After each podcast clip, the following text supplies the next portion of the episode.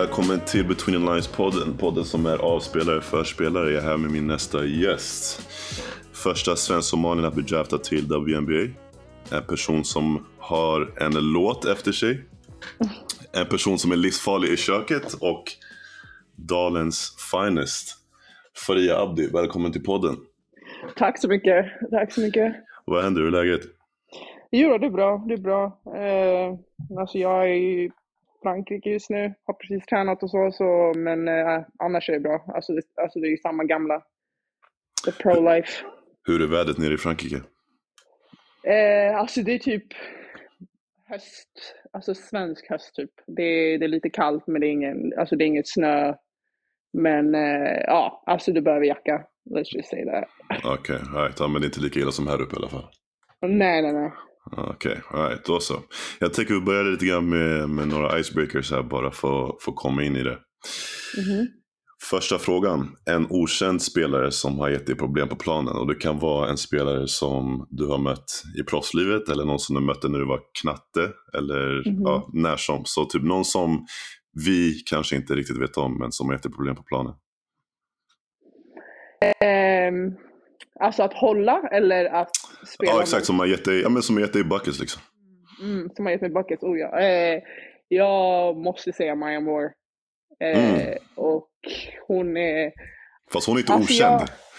jag- Nej, hon är inte okänd, det är sant. Okej, en Så, okänd. en okänd, alltså någon som är så okej, wow, vem är, typ så här, vem är det? Förstår du vad jag menar? Mm. Okänd, den är svår. Eh, måste jag tänka här nu. Eh, de, de måste, fan den är svår. Alltså då måste det ju vara någon... Eh, ah, nej, alltså för de jag tänker på, det är inte så här helt okända namn. Men eh, jag skulle nog säga, alltså de måste vara någon back in the days.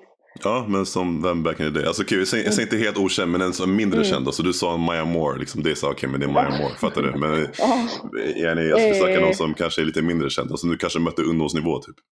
mm. eh, alltså jag måste ju, jag skulle inte säga att mindre känd, men, men Abby är en som har gett, som har, alltså som har varit väldigt Okej, tuff. okay, Abigail Asoro. Ja, exakt. Okej, okej, shoutout Abigail alltså. Så hon Ja. brukade ge dig problem när du var, när du var yngre, eller?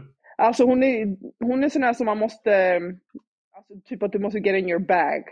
Ja, Mm. alltså du vet då, alltså okej nu måste jag bring out more moves eller jag måste läsa mer. För hon, ja, hon är ju väldigt atletisk och grym i försvar. So she makes you work liksom. Att du ja, måste get in your bag och komma ut med saker som du kanske inte behöver använda mot alla. Okej, jag fattar vad du menar. Right, då så, shoutout Abigail alltså. Mm. Nästa fråga. Sojakorv från 7-Eleven eller vegoburgaren från Bastard? jag måste säga bastard. Men erkänn att det, det är jämnt. Erkänn att det är jämnt. Det är otroligt jämnt. Alltså otroligt jämnt. Alltså det är 50-50 på den. För er som inte vet så är Faria, hon, hon älskar, eh, vilket är jätterandom egentligen, men hon älskar sojakorv från 7-Eleven med stark Mm. senap, söt stark senap och ketchup. Det är typ hennes Mhm. favorit. Alltså, ja, Så det första hon gör när hon kommer hem till Sverige, det är inte att, att typ gå och köpa lösviktsgodis eller ja, något Ja, annat. nej, nej. Utan hon springer till 7-Eleven och köper en sojakorv. Ja, 100 procent. 100 procent. Okej, sista frågan. Om du fick ta med dig två personer till en öde vilka hade det varit och varför? Ehm, första personen är Necka um. Det, är- alltså, det är en av mina bästa vänner. Mm. Eh, för att hon är otroligt smart. Alltså hon hittar en lösning till allt och är väldigt lugn. Andra personen eh, hade nog varit eh, eh, Sandra Ongoye. Eh, och det är för att det hade varit överdrivet roligt också. Alltså, hon, alltså, men stämningen hade ju varit nice. Okej, så Necka hade varit den som är problemlösaren och Sandra hade Exakt. varit komedin, typ den roliga. Ja, exakt. Vad hade din roll varit i hela hela då? Min roll, jag, alltså jag vet inte. Nej, alltså jag vet inte. Jag tror jag hade bara lyssnat på Necka och varit med Sandra och bara alltså, haft det roligt. Du hade bara chillat som det var semester? typ? Ja, Okej. exakt. All right, all right. Okej, vi byter spår. Går lite grann till eh, din bakgrund, uppväxt. Du är uppväxt i, i Enskededalen utanför Stockholm. Mhm. Eh, berätta lite grann om hur det var eh, att växa upp eh, som Faria Abdi i, i dalen. Jag vet att du kommer från en stor familj, du har många syskon. Mhm.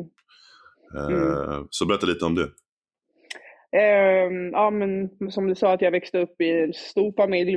Vi, vi, vi bodde i dalen. Vi alla bodde alltså, tillsammans, var sju barn. Eh, tills jag var typ, jag vill säga typ sex, fem år gammal. Och sen var det två av mina äldsta bröder flyttade ut och sen var det ju vi alla andra bodde tillsammans tills jag, eh, ja men mellanstadiet, högstadiet, lågstadiet. Det var, det var ju kaos men det var ändå roligt. Jag hade inte velat ha något annat liksom. Men eh, det var ju typiska, jag var yngst. Och eh, hade äldre systrar, med tre av mina systrar bodde hemma då och en av mina bröder. Så det hände ju alltid någonting varje dag. Ehm, men eh, jag älskade ju det. Alltså jag växte upp i dalen med mina barndomskompisar och ja, men i dalen finns det olika gårdar. Man hängde på ja, Grangården eller Äppelgården och man gick till skolan tillsammans. Eh, och en av mina bästa vänner bodde i samma port. Eh, så alltså jag älskade ju det. Det var ju, eh, alltså det var ju perfekt för mig. Och eh, få växa upp i dalen där det är blandat med människor liksom. Så, Mm. Och gå i samma skola som sina vänner och det var, alltså, det var riktigt, riktigt nice skulle jag säga. Mhm. Eh, ja, och sen så kom ju basketen in i bilden efter ett tag Mm. och började spela på Fryshuset.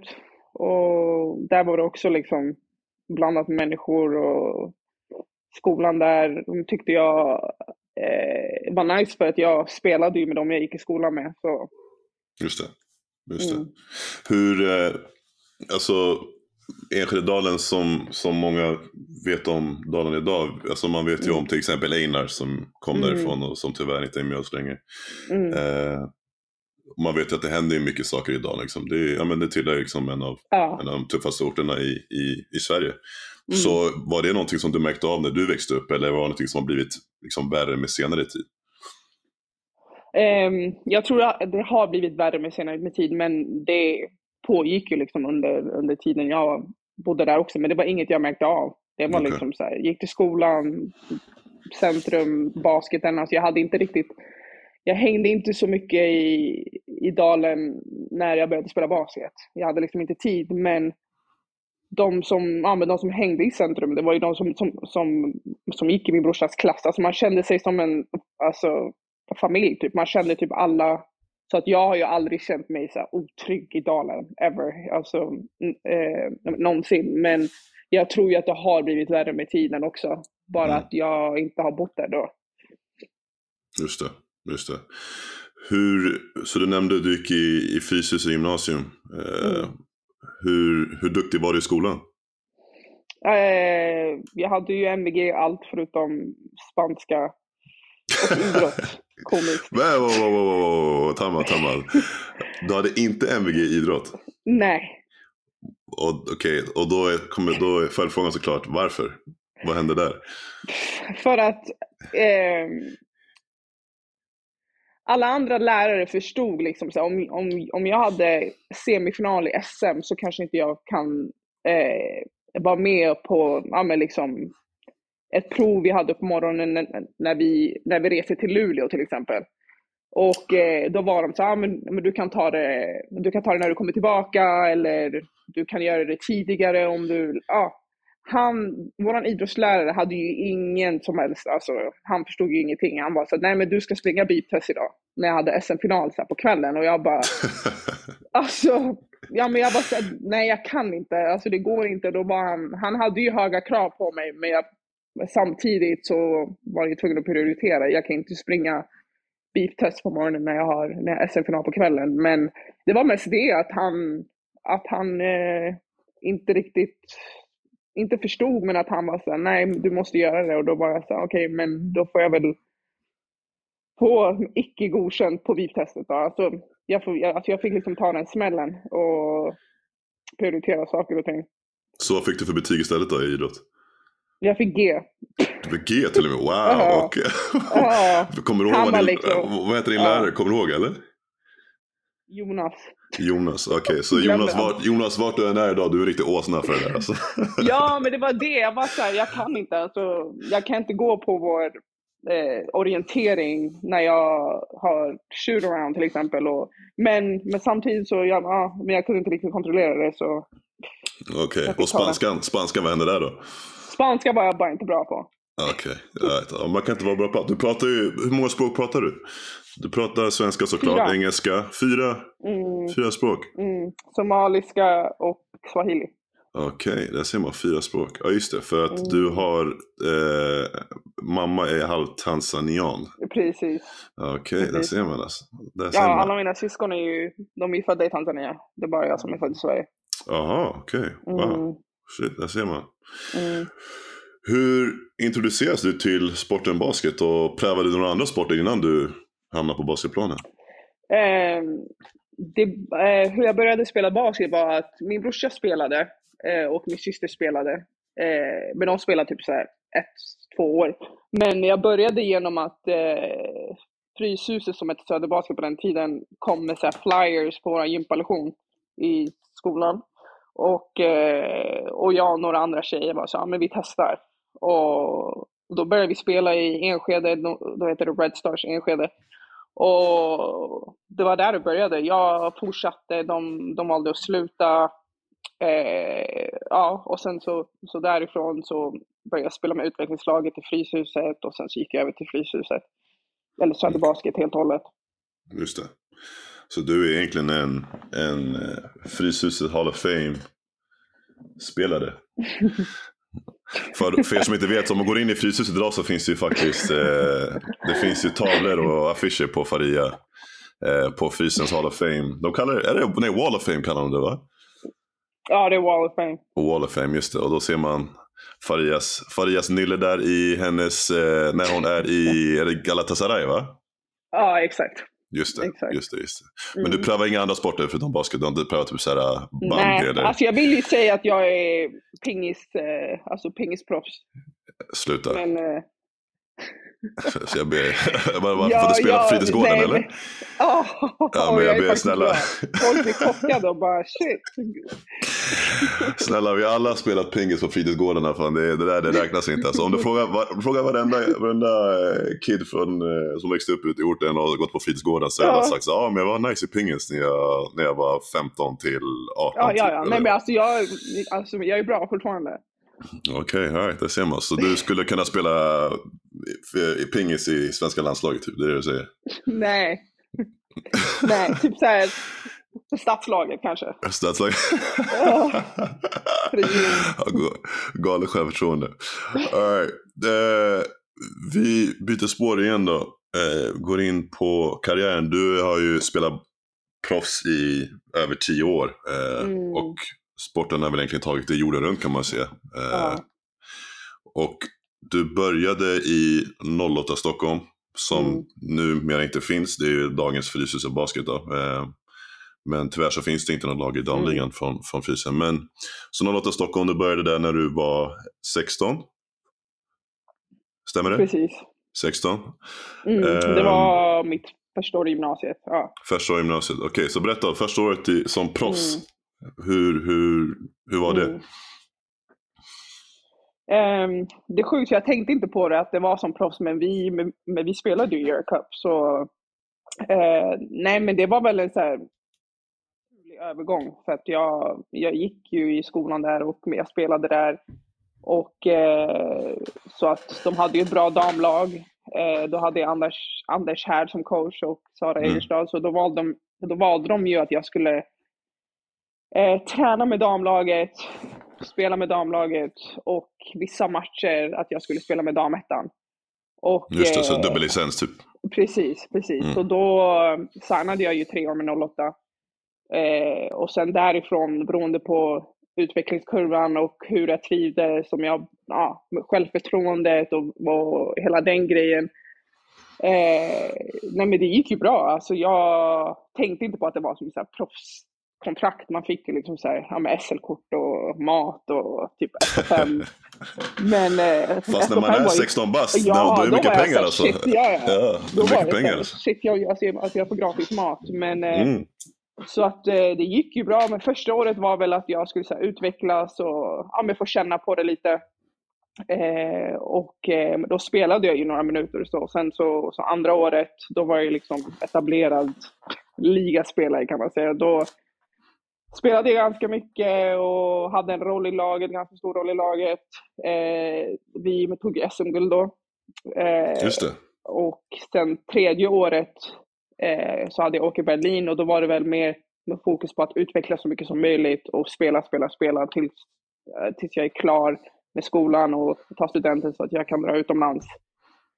Just det. Eh, så att jag gillade ju hela, alltså med alla förutsättningar och, och coacherna jag hade och hela, med hela utvecklingen hur det, hur det ledde till att jag blev proffs utomlands. Just det.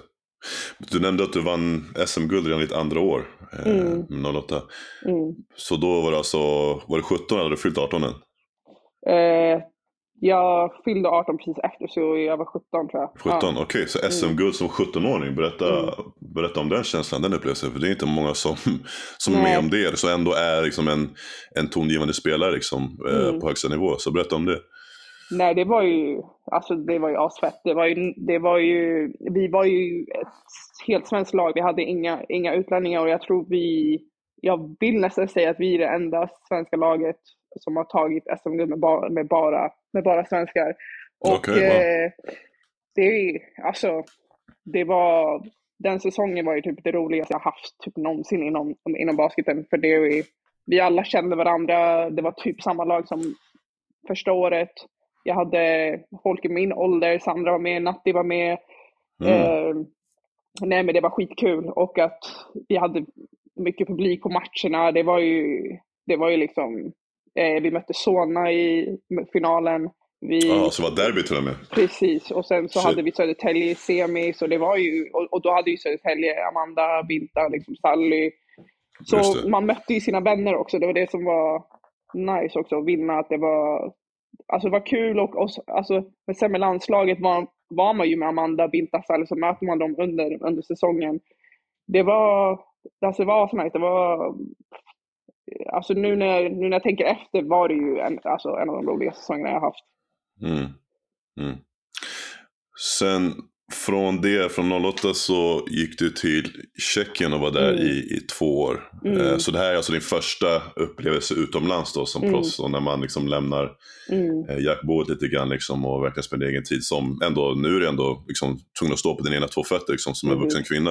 Mm. Så berätta lite om hur, om hur det var Eh, i Tjeckien liksom, när du kommer dit då, eh, utomlands första gången. Eh, jag trodde ju så, ja, men det är ju bara basket liksom. Jag tänkte inte på hela det här att jag ska flytta och typ att I'm on my own och hela den grejen. Så när jag kom dit så blev det ju som en chock. Men eh, min pappa åkte med och var där med mig i två veckor. Eh, det var ju tufft i början för då var det liksom, det här är ett jobb. Du, du ska på träningen, träna och sen, eh, sen har du match. Så det var ju, jag saknade ju det här eh, att man hänger med folk. Jag känner ju ingen först och främst. Mm. Och sen eh, är det ett helt nytt system. Det är en helt annan grej. För när jag, alltså när jag var med 08 då var det så att man hängde i hallen och kunde vara i hallen i typ åtta timmar. Där var det liksom så här, ja, träning, hem, sova, ta en nap. Ja, och, och sen har du träning igen. Och sen reser man och sen, det är som ett jobb. Och jag tror det var det som blev lite chocken, men, eh, men jag kom in i, det ganska snabbt. Eh, för, att jag, för att jag var ju liksom, eh, alltså jag älskar ju basket fortfarande, men jag var ju liksom så basketfreak då. Mm. Och då var det ju så ja men det här, eh, jag gillade det för att jag gillar ju bara så här, ja men ha egen tid och sånt där, men det var ju mest det här att det är ett jobb. Att det är så här, det. men du måste ta hand om kroppen, du måste äta rätt, du måste se till att du får in din vila och hela, alltså ja med hela den grejen. Just det. Hur, eh, hur var det när din pappa väl lämnade dig då efter de där två veckorna? Hur var det då? Ja, men då... då var det ju såhär, börja gråta, bryta ihop och vara såhär, men shit jag är så ensam, man känner sig så ensam och att jag var ung också. Jag, alltså, Mm. Det var inte att jag var 25 eller 27, jag var, jag var eh, 19, Just 19, det. 18 så det var, det var ju tufft. Men, eh, och det är hela den här grejen att komma hem och sen är du helt själv och bara shit. Mm. Innan var det ju komma hem, mina syskon är hemma, mamma och pappa är hemma. Eh, man tar hem en kompis, men eh, ja, alltså det var ju tufft. Men eh, efter ett tag började jag komma in i det. För sen när du har ett ganska tufft schema, vi, vi spelade ju två gånger i veckan. Eh, och sen så fick vi julledigt där också, så då åker man hem. Och det var ju också tufft att liksom komma hem och sen åka tillbaka. Men eh, jag hade ju sköna lag, eh, lagkamrater också. Jag hade en Mm. amerikan där som hette Jasmine Thomas och hon, hon tog hand om mig ganska bra. Och liksom hon var ju som en mamma typ. Så det var det jag hade tur med också, mina lagkamrater, mitt första år. Just det. Det är det man tänker inte på det, för du nämnde du, du är ändå bara 19 bast liksom. Och det, Mm. det, jag menar, jag vet när jag själv, jag gick, när jag var 19 bast, då gick jag på college liksom. Och det var ju tufft Mm. det också första året. Men Mm. alltså, i college har man ett annat typ av eh, ett annat typ av socialt liv liksom med Mm. klasskamrater och så vidare. Och så vidare. Eh, Mm. Men du är ändå liksom utomlands bland vuxna liksom, och då det blir en helt annan typ av ett annat typ av socialt liv, men man vet inte, vissa kanske har familjer liksom, och sådana Mm. grejer. Liksom, och du är Mm. ändå fortfarande barn. Liksom, så det blir en Mm. helt annan typ av fokus, annan typ av Ja men en helt annan typ av anledning till varför man är där. Liksom. Som du sa, det är Exakt. på riktigt. Så man ska vara där för att jobba liksom, och, Mm. och sköta jobbet. Exakt. Eh, men från Tjeckien då, du var där två år, då hamnade Mm. du i, i Polen då. Hur var det i, i Polen? Ehm, Polen, jag älskade ju det. Det var ju ett av mina favoritställen jag har spelat på när det gäller lagmässigt och staden jag var i och att det var nära hem. Eh, lagkamrat, alltså allting, varenda pusselbit var, var nice. Och, eh, ehm, och då hade jag ju, för att jag blev ju draftad när jag var i Tjeckien faktiskt och eh, väntade ett år. Eh, Okej. och, Så redan eh, efter ditt, an, ditt första år som proffs utomlands så blev du alltså draftad? Nej, mitt andra år i Tjeckien. Ditt andra år? Andra år i Tjeckien. Exakt, Okej, exakt. Så jag blev ju draftad där. Men eh, de valde att vänta ett år, att jag, att jag skulle få spela ett år till utomlands. Och eh, då var jag i Polen. Och sen efter Polen drog jag till LA. Men Polen, eh, eh, jag älskade ju det. det alltså, och det blir en annan grej också om man vinner. För att vi vann ju, Såklart. exakt, vi vann ju ligan där. Och eh, det gick bra för oss i Euroleague. Och, eh, så att det kanske var det också, att vi vann, det var bra stämning, coachen var glad, klubben var glad, vi fick betalt i tid. Så att, så att det är svårt att säga, men jag, jag älskade det. Vi hade ett nice lag, vi hängde, då har man det här, då hade jag det här sociala utanför också, att vi, vi hängde, folk kom över, vi hade lagmiddag, vi hade game nights och ja. Och sen fick vi ju ledigt ganska ofta, typ så här två dagar och det var ju bara en, en timme och typ 20 minuter flyg hem. Jag bodde precis vid flygplatsen så Nice. jag var ju hemma ganska mycket den säsongen. Okej. Mm. Vart i Polen var du någonstans exakt? Eh, det, eh, staden heter Krakow. Ja, det var det Krakow, okej. Ja, precis. Okej. Ja, det har faktiskt varit någon gång med ungdomslandslaget för, ja, det är typ tio år sedan. Ja. Men okej, det var Krakow. Ja, men det är det är ju nära. Ja. Sen från Polen så hamnade du i Slovakien då. Mm, Hur var det i exakt. Där var det ju, så det är så sjukt för att man tänker liksom inte att saker och ting kan ändras, kan vara helt annorlunda nästa säsong i en annan klubb. Mm. Men eh, så jag var i LA den sommaren, eh, fick uppleva LA och sen så blev det Slovakien. Eh, och det var också så här, proffsklubb, Euroleague, men staden var hemsk. Eh, Och där var det också lite annorlunda för nu kommer vi in i en säsong där vi kanske förlorar lite mer. Helt annan coach och han var ju, han var ju lite galen. Alltså när det gäller typ eh, när vi torskar så ska vi träna dagen efter klockan 10 på morgonen. nej. Ah, Så att, eh, så hela den omställningen när man kommer från så här, en bra känsla, bra klubb, så kommer man till en annan klubb. Eh, men staden, det var inte så nice. Men eh, eh, vad staden hette eller? Kosice, det är en liten Kosice. stad i Slovakien som bara satsar liksom på damlaget som ska spela Euroleague. Så det var ju Okej. mycket fans på matcherna. Men, eh, det var ju inte så nice att vara där när det gäller coachmässigt och eh, staden. Men annars, Okej. alltså vi fick betalt i tid och hela den grejen var, eh, var bra. Mm.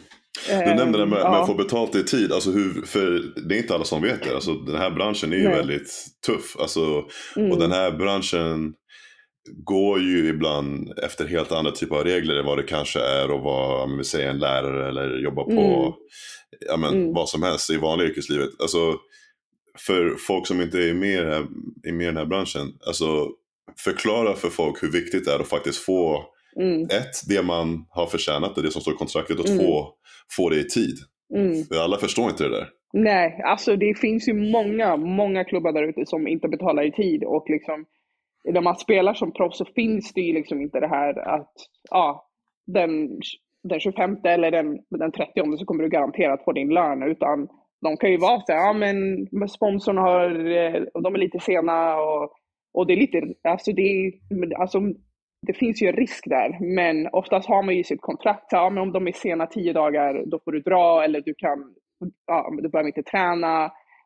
Och man vill inte att det ska leda dit, för det är så här, jag har ju tränat hela den här månaden, jag har spelat matcher, jag har rest, jag liksom, hela min kropp är Mhm. förstörd och sen ska jag inte få betalt för det. Vissa Mm. klubbar är så här, nej men vi har inte pengarna. Och, då, Mm. och så kommer agenten in i det hela. Så att, och sen finns det ju vissa länder som är kända för att de inte betalar, eller vissa klubbar är kända för att de inte betalar. Så det är ju risk i det hela, men eh, till exempel i Frankrike är det ju som det är som att man är lärare, där, där måste de betala dig. Där är det Mm. så här, ja, men det är för att du betalar skatt själv också, hela den grejen, men det är, alltså, det känns som att man typ är tacksam för att, för att det finns vissa klubbar som, som betalar i tid, men det känns som att det ska vara en så här guaranteed grej typ. Så vadå, ja men såklart du ska betala mig.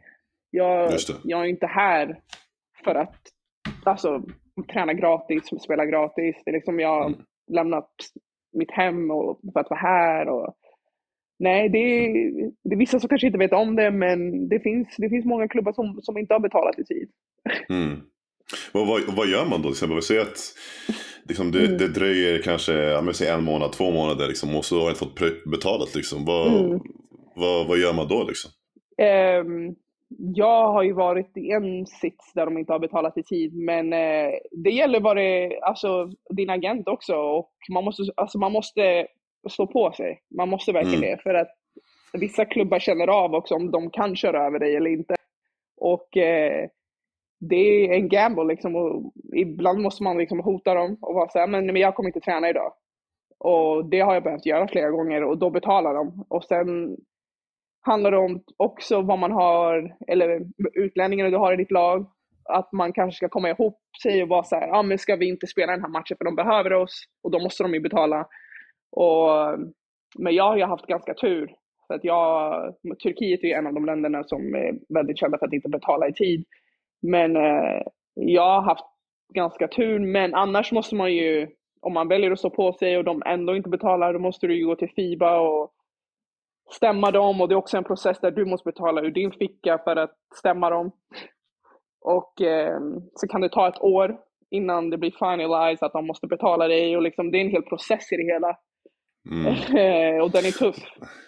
Man kan nästan tro typ, att klubbarna kanske räknar med att man egentligen kanske inte orkar hela den processen. Typ, som är så här, Exakt, men exakt. De kommer ge till slut och de får inga pallar, betala ur egen Precis. ficka och gå igenom med den här processen och Precis, bla men det bla är bla. många bla. som är så här, nej men jag drar. Även, även, även fast de inte har betalat och bara drar till en annan klubb. Men, och det vet ju många klubbar om att det inte är många som orkar ta den fighten och gå igenom det här med FIBA och stämma dem. Och det, det, är, alltså det är en lång process, men det är vissa som gör det, många som gör det och vinner hela den grejen och får sina pengar efter ett år eller två år. Just det. Du går från Slovakien så hamnar du till slut i WNBA. Du nämnde att du blev draftad Mm, redan andra året eh, Mm. när du var i Tjeckien. Och nu Mm. är du den första svensk-somalien mm, som, som hamnar i, i WNBA. Mm. Så du har nu officiellt kan man säga satt Sverige på kartan lite kan man säga. Eller det har i alla fall varit flera spelare där även innan dig. Men mm, mm. du är en av de som ändå liksom har skrivit historia. Liksom. Så berätta om Ja. ett, eh, din första dag eller din första träning LA och två, Mm. vad, hur kände du när, liksom, när slog det dig att vara så här, shit, jag har precis gjort någonting historiskt? Ja, ehm, det, alltså när jag blev draftad först så var jag så här, ja men då var det mycket så här media kring det och ja men alla hörde av sig och liksom, ja men shit vad coolt. Men samtidigt så fanns det någonting i mig som var så här, oh shit. och bara nej, nej, nej, nej, nej, nej. Alltså jag var ju skitglad och liksom, jag hade bara inte förväntat mig det. Men, Vad, var det eh, som, vad var det inom dig där som du sa så här, shit, vad var det för någon, alltså var kom det ifrån? Det var, en, det var och, och att jag var nervös. Jag, var, Mm. jag tänkte i mitt huvud, jag, så här, jag är inte redo för det här. Jag är absolut inte redo för det här mentalt. Eh, Okej. och, Så lite self-doubt i det hela typ? Exakt, exakt. Okej. Och eh, det är inte många som vet om, för att om någon bara, ah, men shit vad coolt, grattis, hypa sönder det, då kan inte du bara, ah, men nej. Det är liksom, du måste vara, ah, men typ kanske inte fejka det, men bara säga, ah, men jo, jag är skittaggad, fast även, man är, även fast man är skitnervös och bara säga, alltså jag vet inte om jag kommer eh, klara av det här. Men jag åkte ju och eh, jag kommer ihåg att jag var så ah, men shit Candice Parker och jag hade ju hennes bilder på så här, min mapp i skolan. Alltså, vilket, vilket, är, vilket är sjukt för att jag var så här, ja men nu ska jag vara hennes lagkamrat, typ så what the fuck. Men, Mm. eh, men när jag kom dit var jag bara så här, och det var min första gång i USA. Bara den grejen också, ett helt annat land, en helt annan kultur och allt sånt. Så när jag kom dit så eh, var det ju så här, ja men hello, welcome, du vet, jätteproffsigt och liksom, så, ja men, eh, men jag skulle göra physicals och sånt där och sen skulle jag träffa laget, gå in på träning på training camp och på training camp, jag visste inte det, det, det är ju typ 20, 20-22 spelare där Mm. som eh, försöker ta en plats i laget. Vissa har ju redan ett kontrakt och är guaranteed, men vissa kommer ju på training camp. Och eh, det jag inte visste var att folk är där för att compete. Alltså jag visste ju det, men det var ju på en helt annan nivå. Det var ju så här, vi är inte vänner just nu. Eh, Exakt, det är på liv och död liksom. exakt. Mm. Och eh, jag var inte redo för det alls. Eh, och jag kommer ihåg att jag försökte byta in någon träning och det var en tjej som var så här, no. Och jag bara, ja okej, alltså, vad gör jag nu? Typ. Ska jag bara stå här hela träningen? Alltså, vad ska jag göra? Och, och jag var den enda utlänningen då, eh, som, som eh, eller ja, jag var den enda alltså, som inte var amerikan. Men, Mm. eh, och jag var ju fortfarande ung, vad var jag, 20, 21? Eh, Mm. och, men jag hade väldigt tur med coacherna som, som hade ett möte med mig och, och var så här, det här är jättenytt för dig, vi vet det och vi vill att du ska utvecklas första året och liksom komma in i det hela. För även språket var helt annorlunda för mig. Jag var så här, vadå loop into uh, fist action, into chin action? Jag bara, vad fan är det här? Tänkte jag. Jag bara, det här är ju ett helt annat språk. För utomlands är det, eller när man är ute i Europa är det med downscreen, you come Just up, det. use the middle pick Just and det. roll, det är mer, men här var det så här floppy action into, ja, Just det, upscreen just det. och allt sånt. Så hela den grejen var nytt också. Men eh, jag hade ju tur att jag hade Necka där, som är, alltså, som är en av mina bästa vänner idag. Hon var ju verkligen så här, tog hand om mig, jag hade inte körkort. Hon körde Mm. runt mig. Det är stort i Eh, LA, för LA måste man nästan ha bil. precis. Så jag fick ju en bil och jag bara, jag har inte körkort. Så, ja men de, alltså de tog verkligen hand om mig för att de var så, ja men vi ska, eh, vi ska försöka få, ja men så här, driving lessons och jag fick allt sånt och de tog verkligen hand om mig. Lagkaptenen var skitsnäll. Och eh, så jag var liksom the baby of the team. Men Right. eh, eh, Så, när, så att- när, när, så en fråga, när du, så du nämnde att du hade Kenneth Parker liksom i din mapp när du gick i, i skolan, Mm. liksom, att det var någon som du hade sett upp till och sådär. Så när du kommer Mm. in i, i hallen första gången och du ska gå fram och hälsa på henne, liksom, vad, vad Mm. säger du? Liksom? Hur, Alltså hur presenterar du ju det? på mig. Jag, jag gick inte fram. Jag gick inte fram. Okej. Jag var ju såhär, Okej. jag, jag, jag, alltså hon får komma fram till mig och säga för att jag kommer inte våga gå fram. Ja men då kom Right. hon fram och bara, ah, um, hälsade först så här. Hon, hon trodde ju jag var amerikan. Så, Oh. så pratade hon med någon, hon bara, but there's supposed to be a, a Swedish girl here. Så jag bara, ah, men it's me. jag antog att hon antog att jag skulle vara blond, blåögd. Ja, exakt. liksom, Den hela gamla klassiska. Ja. Mm. Så hon var ju, alltså hon var ju väldigt proffsig liksom. Hon, hon kom in, gjorde sitt jobb. Hon, hon, eh, för hon har också ett liv utanför basketen liksom där. Så. Men efter ett tag när, eh, när säsongen började, då, ja, men då började jag lära känna henne mer. Hon var jättesnäll. Liksom. Det, men då försvann ju hela den här eh, Just det. starstruck-grejen. Just det. Såg du några andra, för jag tänker det är ändå, alltså det var ändå LA Sparks, men på den Mm. tiden du blev draftad var ändå Lakers typ. Mm. Och ändå ganska bra, för du blev draftad vilket år, eller när var det du åkte till LA exakt? Vilken? Eh, 2015 vill jag säga. Ja, 15? Jaha okej, okay. 14 ja, men då eller 15, Lakers, ja. 14, 15, ja, men då Lakers var inte lika bra då, men Mm. Kobe var ändå där liksom. Mm. Eh, rest in peace. Men Mm. hur, hur var det typ så här att kunna gå till Staples Center typ och kolla på en NBA-match liksom, och bara sitta där och titta och du ser alla de här som du ser på TV liksom, Mm. eller kanske ser dem i hallen till och med. Hur var det? Mm. Alltså det, det var... Året tror jag att jag inte hann ta in det hela. Jag bara så här, alltså jag är i Staples Center. Men det som var svårt var att mina lagkamrater, alla de var ju så här proffs, de har varit där flera år och jag var så här, så jag är den enda som är så här, oh my god, Staples Center. Så jag försökte Mm. liksom hålla det inne och inte vara för så här. Starstruck? Ja, exakt. Så jag, Mm. men jag kommer ihåg att eh, jag sa det till Necka, typ så här. Hon bara, ah, men what do you think about Staples Center? Jag var så här, alltså det är sjukt att jag är i LA och liksom, hon bara, nej men jag förstår. Och sen kommer jag ihåg att det var en gång, våran eh, så här, team manager, han är ju med Lakers också. Men de har ju inte Mm. säsong samtidigt så, så, men jag var ju rookie så att jag skulle hjälpa honom med vissa grejer. Och eh, han bara, "Ah, men, men jag ska bara till herrarnas omklädningsrum. Så jag bara, "Ah, men får jag följa med? Så här, jag bara, jag vill se vart Kobe sitter. så kommer jag in i omklädningsrummet och då har han så här, värsta fåtöljen och liksom, alla andra har så här vanliga lockers. Och han har värsta fåtöljen, till och med där var jag så här, oh my god. Och för honom, alltså vadå? Alltså, för alla var det ju så här, det här är inte ingenting, men det, är så här, det här är standard. Det är vardag liksom. Exakt. Och för mig, Mm. varje gång jag, jag kom in i Staples var jag så här, åh herregud. Mm. Alltså, och även på matcherna så sist det så här, Russell Westbrook blev vid bänken för det, ja, det courtside och jag var så här, åh herregud. Och, och du vet, jag var bara så här, är det ingen annan som reagerar, det är bara jag. Du bara sitter där. Du Ja, bara sitter i ena Så att världen. jag fick liksom så, hålla tillbaka lite. Men eh, det var sjukt.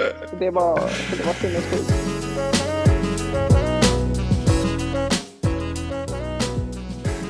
Hur var livet utanför planen då? För du är ändå i LA liksom och Mm. ändå bland några av världens mest alltså, Mm. kända atleter. Eh, så hur var det liksom Eh, utanför planen? Alltså vi hade inte så mycket tid att göra saker. När man väl hade ledigt så vilade man ju. Men jag gillade ju det hela så här. Alltså jag, mitt första år var ju typ en matresa för mig i LA. Så, ja, men, upptäcka Chipotle, Cheesecake Factory, alltså alla testa. Och Necka var ju den här, så, men du måste testa det här, du måste testa det här, du måste testa det här, Krispy Kreme Donut. Alltså jag, var, jag tror att jag gick upp 100% när, när jag var där första året.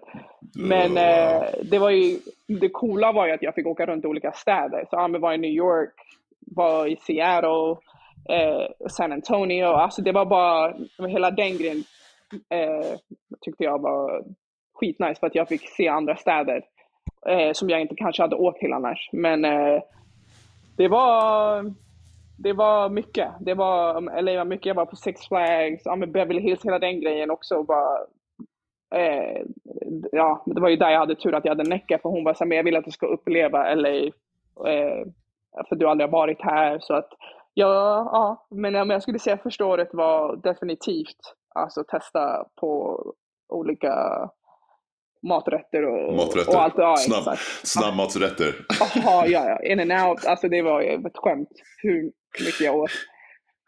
Vem, vem är den mest kända personen som du träffat utanför planen när du var spendera dina år i, i, i LA? Som du fick typ träffa så här face to face eller, eller kanske hamna på samma fest som eller restaurang eller ja. Ehm,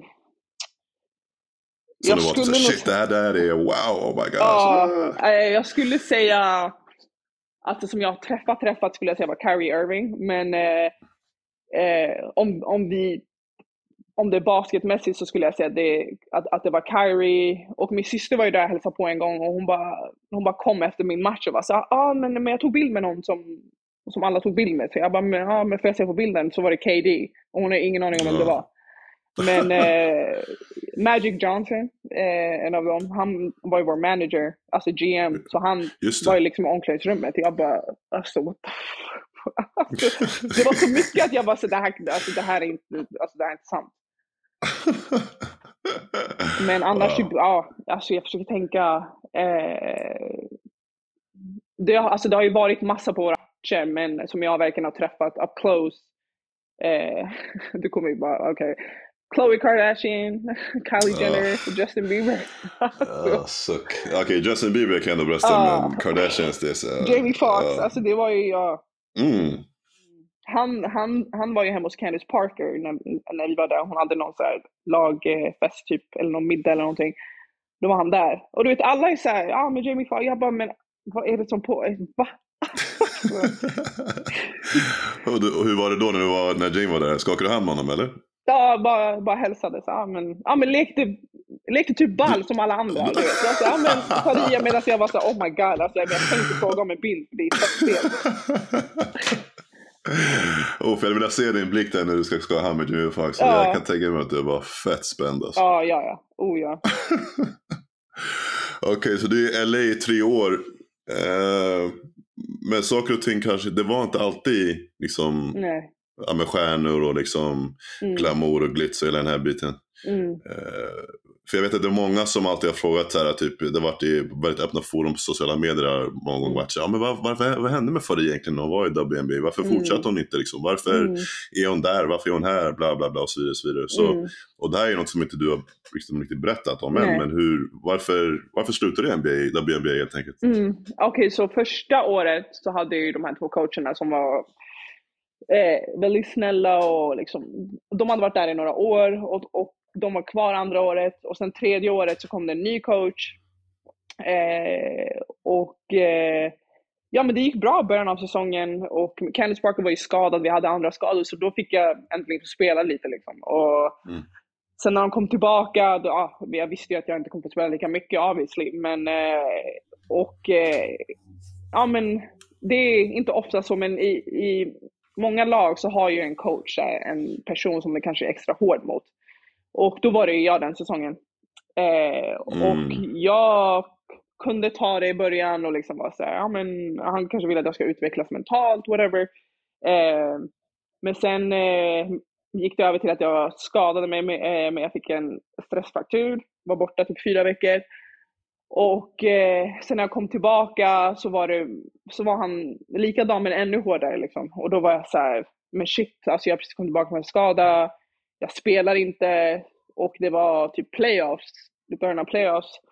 Och då kände jag liksom så här, varför är du på mig så mycket? Liksom? Så varför är du på mig så mycket när jag inte spelar så mycket? Och, men, men jag fortsatte ta det, ta det, ta det. Och så kom det till en punkt att jag var så här, att jag hatade att börja gå till träningar. Alltså att jag var så här, ah, oh, började få ångest av träningar för att jag visste vad som skulle hända eller vad, ja, nu, det, nu kommer han vara på mig igen.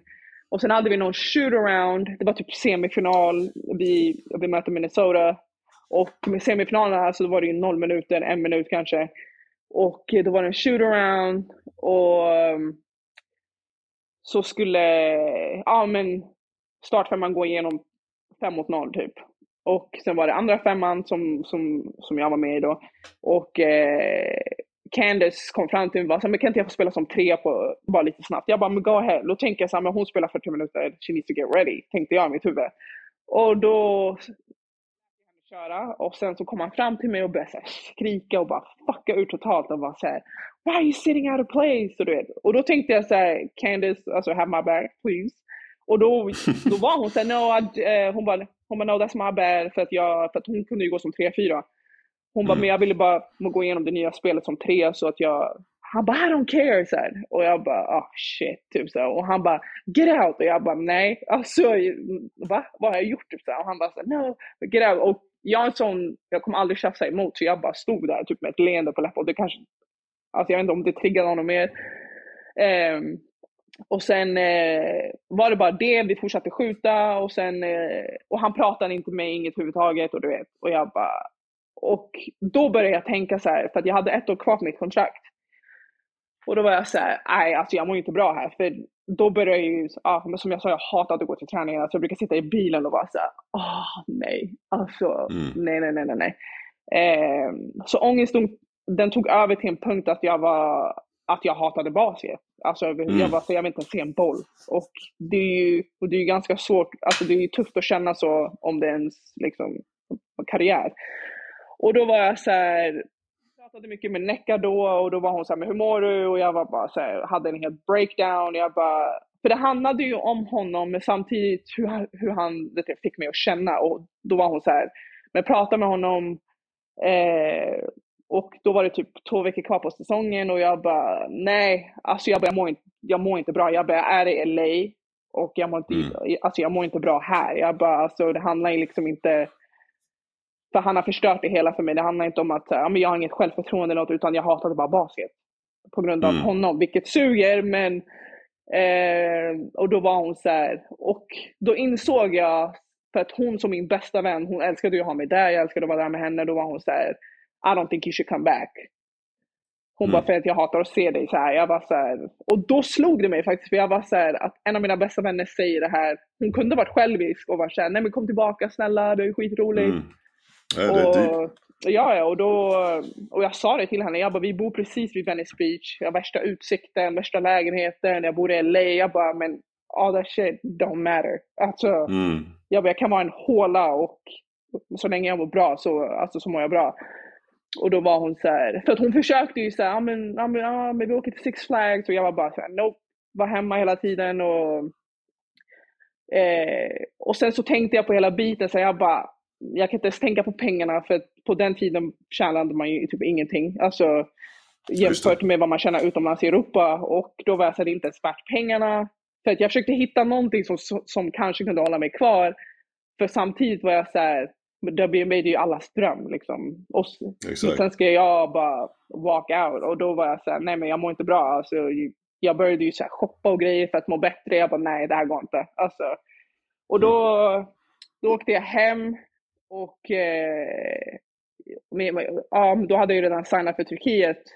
Men eh, då tänkte jag så okej, men jag ska gå hem och tänka på mitt beslut. Sen när jag kom hem, mådde mycket bättre, åkte, åkte till Turkiet typ så en, en månad in, spelade bra, liksom hela den grejen. Jag bara, nej, alltså jag kommer inte sätta mig i den sitsen igen, för han skulle vara kvar. Eh, och eh, ja, babblade lite med Necka då sa hon ju också, hon bara I don't think he should come back. Typ så här, hon bara du mår inte bra här och I don't think he's going alltså change. Och eh, ja, det var, alltså, ja, men det var därför jag tog beslutet och det roliga är de vann ju Championship året efter. Ja, just det. Och jag tänkte i Wow. mitt huvud, jag bara, det hade inte varit värt för mitt mående. Alltså att ha uh, WBA Championship. Ja, det hade varit skitnice, men jag bara, så, så som jag mådde, jag hade nog inte ens mått bra, mått bra Nej, av ett Championship liksom. Exakt. Men vissa saker, det är inte, alltså, det är klart, i den här branschen så måste man ju uppoffra mycket saker, men man ska Mm. aldrig uppoffra sitt mående liksom för, för sportens skull. För det Mm, kommer ju också ha en, en dominoeffekt mm. eh, till hur man presterar på planen helt enkelt. Mm. Alltså, det är klart, man måste ju må bra både utanför och på Exakt. plan. Liksom. Det går ju hand i hand. Exakt. Vem var det som eh, var coach? Brian Agler hette han. Eh, Brian Agner. Agler. Och, eh, Agler. Ja, exakt. Och eh, han, han var ju anledningen till att Candice drog från Sparks. För att jag vet att han, eh, han är väl väldigt speciell, men han, han är inte bra på att liksom ha en relation med spelarna. Utan det är Mm. så här, han är din chef and that's it. Du ska spe- om du inte spelar bra, that's it. Eller om han inte gillar dig, that's it. Liksom han, han kan liksom inte försöka lösa saker och ting eller så här, prata om det. Och, nej men han, alltså, de vann ju Championship och sen eh, eh, var han kvar ett år till. Och sen, och sen så fick han ju sparken och Candice drog. Det var liksom en hel med grej av det där. För att hon kom inte riktigt Okej. heller bra överens med honom, men det var ju på grund av andra saker. Men Ja. Det låter lite grann som att han var som en old school typ av coach som mm, ja, men mm. tror på hela den här grejen att man, om man skriker så får man det bästa utav spelarna liksom, Exakt. oavsett vad. Liksom. Och det, lite av den där mentaliteten börjar liksom forsas ut nu. Liksom. Ja, exakt. Alltså, Och jag vet många, ju- många mm. old school coacher är så fortfarande, men Mm. de här nya generationerna av coacher, de, de, de är mer medvetna om att man kanske, om man ska höra som skrika så är det bäst att man har Precis. något viktigt att säga, inte bara Mm. göra det för att. Liksom. Mm. Och så finns det ju vissa coacher som har ju liksom såhär, okej, I want to break you down and build you up. Alltså han var ju bara breakdown. Jag bara, så, men alltså, när ska du börja? Men har du glömt din andra process? Ja, ja, ja. ja, han var ju bara en sån här break you down, break you down. Och sen om du inte klarar av det, that's on you. Men det är, Mm. vissa andra coacher har ju så att de vill se en reaction out of it och sen bara okej, det, det var det här jag letade efter. Eller nej, det, Mm. det fanns ju inte. Det är det som, och det är så sjukt för du sa ju själv också så här, ja men shit jag bodde på Venice Beach i LA, liksom jag, Mm. eh, ja men det är superstjärnor vart jag än går, liksom Mm. värsta vädret och Mm. man tror att automatiskt bara för att du liksom lever det livet så tänker man säga, ja men hon, hon mår bäst liksom, hon lever. Ja, ja, liksom. ja. Ja, det var ju... Eh, Det var ju Men, men det, Mm. så är det inte alltid. Mm. Det ser man, det är ganska tydligt liksom. Det är så mycket mer som spelar roll mm. i livet liksom. Ja, men det saker som var tufft också, för det var typ, Necka tror jag att det var den enda som, som, alltså, som jag pratade med. Mina vänner där hemma var ju så, så fort man ringde dem, innan man hann säga något, jag hade typ gråten i halsen. Och innan jag hann säga något så bara, ja men vad hände, du lever ju livet. Och jag bara, uh, never mind. Ja, jo men det är, du vet, det är liksom, alla där hemma kunde inte riktigt förstå för att det var så här, allt de ser ju det här på Instagram och det här, ja men du bor i LA, du kan inte klaga med något. Då är det så här, Exakt. då håller man ju tillbaka, Mm. då blev det ju ännu värre. Men den som, som fick se det riktiga var ju, var ju Necka för att hon var där och hon såg och Mm. liksom eh, förstod. Men det var ju, alltså, det blev ju jobbigare när ens vänner runt omkring hypar sönder din situation och då är det så här, ah, jag kan inte riktigt säga hur jag mår på riktigt men ja, ah, jo men det är nice här. Ja. Mm. Ja, det är sjukt. Men det är ja, men otroligt starkt i alla fall att dela med dig eh, av Mm. din erfarenhet. Jag tror det Ja, också det kommer kunna att hjälpa tror- många, andra, mm. många andra inre där ute som kanske har gått igenom samma sak. Eller äldre spelare som kanske går igenom samma sak men inte delar med sig av sin erfarenhet. Ja, för att jag kommer ihåg, alltså jag hade en konversation med en tjej i mitt lag med landslaget då, och hon bara så ah, men du, du kommer inte förstå min situation, du vet så här. Och jag bara, tro mig, jag förstår. Och hon var så här, nej, hon bara, vadå, du har ju varit i WNBA, du har spelat i proffsklubb och jag är så här, alltså, och, och då berättade jag för henne, jag var så här, alltså jag mådde som sämst i LA. Och hon var så här, va?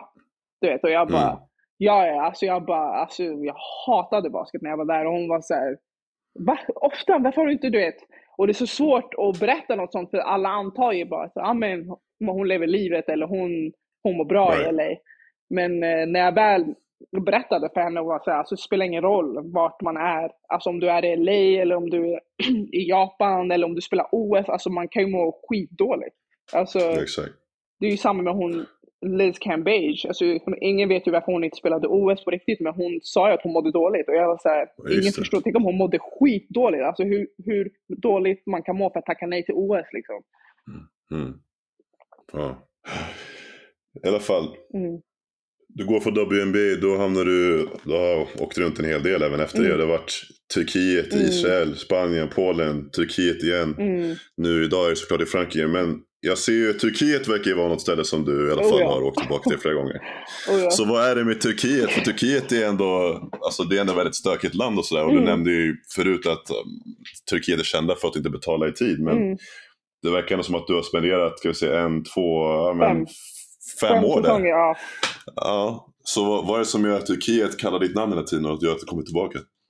Alltså, om du frågar andra, det finns ju många som har såhär, men jag hatar Turkiet. Jag har haft ganska tur, för att jag har fått mina pengar i tid där borta. Men det som drar mig till Turkiet är, alltså, om jag fick säga ett ord, det är ju auran där. Alltså, livet utanför. Och så auran. ja, ja. Alltså, inte för att jag gå ut och festa och sånt, jag är inte en sån person. Men Auran. Alltså livet där är... Alltså, och sen har jag haft tur vart jag, alltså, jag, alltså, jag har varit i Istanbul, jag har varit i Ankara. Alltså, så jag har ju varit i storstäderna kan man säga. Men det livet, alltså sociala livet utanför basketen där. Och Mm. basketen är ju bra på det. Ligan är bra. Eh, och sen så gillar jag ju det här att man spelar klockan två på dagen. Eh, och att man reser direkt efter matchen. Alltså det är så här små saker som gör det ändå stort för mig. För det är, man reser direkt efter matchen, det är en timme flyg överallt, det är inga bussresor, det är, eh, du åker dagen innan match, flyger hem dagen efter. Eh, och när, inte nära hem, det finns ju direktflyg från Istanbul hem. Eh, och det finns så mycket att göra. Alltså bara i Istanbul finns det ju typ så fem, sex lag. Du kan åka och kolla på en fotbollsmatch. Barcelona mot, ja ah, men du vet. Euroleague-matcher, herrar. Eh, du kan resa runt i landet om du har ledigt. Eh, jag gillar turkarna, alltså i laget. Jag gillar kulturen, jag gillar maten. Eh, basketen är stor där, så det är ganska mycket fans på matcherna. Eh, dambasketen är ju, alltså, det är som att den, alltså det finns ett, alltså, alltså jag vet inte hur, hur jag ska förklara, men till exempel när jag var i Spanien var det inte så mycket publik för att de gillar herrbasket mer. Men, men, men när jag var i Turkiet var det ju många fans på våra matcher för att de är ju såhär huliganer, du vet när de ja, supportar med Hammarby, AIK, typ Djurgården, AIK, ja, mm, ja. Mm. Så att då kändes det som att, alltså såhär, we're the shit, dambasket är the shit här. Så det, det var ju hela den grejen också att eh, när, vi, när vi till exempel mötte Fender så var det så här, ja men folk alltså, slängde flaskor ner på, i, alltså på the core och liksom wow. den auran gillar jag för det är så här, då blir det kul att spela basket. Just det. Blir du aldrig nojig när det kommer flaskor flygande från läktaren eller mynt eller vad fan det är? Kanske Nej. bengaler, jag vet inte. Eller jo, när man hör så här, det är typ smällare, då blir jag så här, oh shit. Men ah.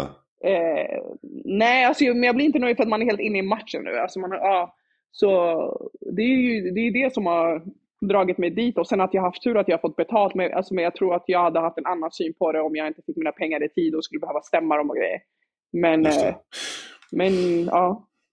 Ja. Det låter mer som att du har gjort ett val nu för nu, du och jag är lika gamla, vi båda är 92 år så vi är 30 år gamla. Men det mm. låter mer som att du gjort ett val för, ja, men mer som nu man börjar komma upp i, i åldern att man gör saker, man vill vara mer bekväm liksom. Man Exakt. pallar inte vissa grejer som man gjorde när man kanske var ja, 21, 22, 23. Liksom. Man skulle mm, brösta långa bussresor eller eh, kanske resa samma dag som man spelar eller vad det nu kan vara. Liksom. Så mm. det låter mer som att du gjort ett val som är baserat på att du vill ja, men, jobba mindre inom situationstecken. Liksom. Men ändå tjäna bra och så vidare. Så vidare. Exakt. Mm. Okej, okay, vi lämnar proffsspåret lite grann. Mm. Eh, nästa fråga, jag tänkte, jag pratade med Melvin om det här också, för Melvin är också någon som, som gick eh, proffsvägen ganska tidigt då, eh, när han mm. stack till Spanien och så vidare. Mm. College, var det aldrig någonting som du tänkte på? Um, nej, alltså på min tid, äh, ja, alltså då var det inte mycket här, tjejer åker på college. Nu är det ju mer mm. vanligt. Men eh, då var det bara några stycken som åkte på college. Eh, var det typ Amanda, Natti, alltså eh, Sandra kanske. Ja, men, ja, det var några stycken, det var inte så vanligt. Men för mig var det så här, jag kommer inte, jag kommer inte flytta till andra sidan världen. Jag var ju så mm. liksom hemmakär. Ja. Så gjorde du det ändå, vilket är lite ironiskt. Men, ja. ja, och, och sen två år senare blev jag draftad. Jag bara, oh, shit. men hade du några skolor som visade intresse när, när du var med i ungdomslandslaget och sådär som kom fram liksom, och eh, kanske surrade med dig och så vidare? En av skolorna var, var, som jag kommer ihåg, var Tennessee. Och då, då visste jag inte oh. att det var en så här, ja, för jag hade ingen koll på college. Och det enda jag visste var UConn var bra. Det, en, det, alltså, det var det enda jag visste. Men Tennessee right. hade jag ingen aning om. Så här, ja, med Candice gick ju... Det var där Candice Park ja, gick, ja precis. Wow. Ja, så de, de hörde ju av sig men då var det ju inget, alltså jag, det var ju inget jag liksom entertain. Så för att jag inte ville. Just det. Okej, okay. wow, shoot, så du hade kunnat vara på Tennessee alltså. Det kanske var, för hade du, då hade du kanske varit lagkamrat med Candice eller? Eh, nej, hon är, vad är hon, 86 80, 80, 86 ja, eller 80, ja, ah, okay. 80, ja, då hade du precis miss, missat henne. Mm. Landslaget. Mm. Du var med i landslaget sen du var 15 egentligen, eller hur? Jag var 14. 14 till och med, mm. där ser man. Så du var med... Jag var ju med. Du var med... Med 91 91 mm. Så du har varit med nästan varje år. Eh, när, var det första, när var första gången du tog en break från landslaget? Första gången jag tog mitt break? Eh, det var i alltså de två senaste åren nu. Ja, mm. precis. För du har varit med alltså varenda år. Vi snackar ja. över tio år med ja. landslaget. Mm. Eh, sen du var 14 år. Ja. Så, och det har också varit en liten sån här grej som folk frågar så här, men varför inte Faria med? Alltså, ja. med Faria? För det var ju så här, då är det lite samma sak med den här WNBA-hypen. Liksom. mm. men fan, vadå var ju WNBA-spelare, varför är inte hon med? Bla, bla, bla, och, Så, så hur kommer det sig att du inte är du har valt att tacka nej till landslaget några gånger? Um, alltså, det var ju en mental grej också. Liksom. Det var ju, vi fick ju han Marco som coach. Eh, och, eh, ja, exakt. Och han, flat out, han, han var ju en nutcase. Alltså, och när det gäller, när det gäller landslaget, det, ja, vi kommer ju liksom, det är inte som att vi är med varandra i typ så fem månader, fyra månader, utan vi kommer för våra klubblag och ska vara med ett lag i två veckor. Och sen ska man tillbaka till jobbet. Liksom. Så att under de här två veckorna, jag var så här, eh, alltså han kan inte liksom, han får inte fucka upp det jag har byggt upp med mitt, mitt klubblag, självförtroende, spelar mycket. Eh, och så kommer man dit och sen blir det den här eh, skrika, skrika, skrika. Alltså, vi känner ju inte varandra och han, obviously nu är det ju ganska, alltså det är ju out there att han var ju väldigt, väldigt speciell. Och, eh, mm. Men jag såg ju det tidigt. Eh, och, eh, och då var det liksom så person, alltså det var personligt. Och när man mm. blir äldre, då, då, då, alltså då, you have time, you don't have time for bullshit, typ. det blir mindre och mindre. Mm. Och då har man ju ett mm. val. Och det var ju inte ett tufft val för mig heller att bara säga, nej men jag, jag vill inte vara med, för jag har alltid varit med. Men jag var också så här, nej men du ska inte få rubba det mentala jag har, jag har byggt upp.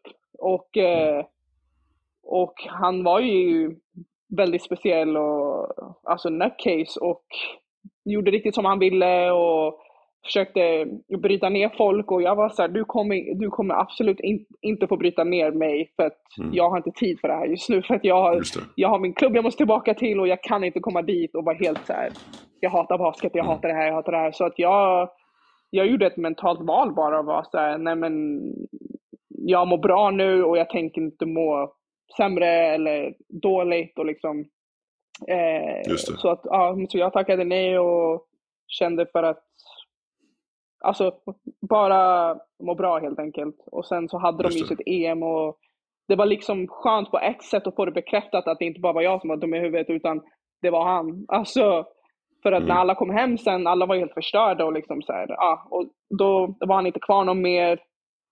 Så då var det liksom skönt på ett sätt att så här, eh, att jag tog det valet. Att så här, mm. ja, men se vissa av spelarna när de kom hem och mådde mentalt dåligt. Jag var så här, det var där jag inte ville vara.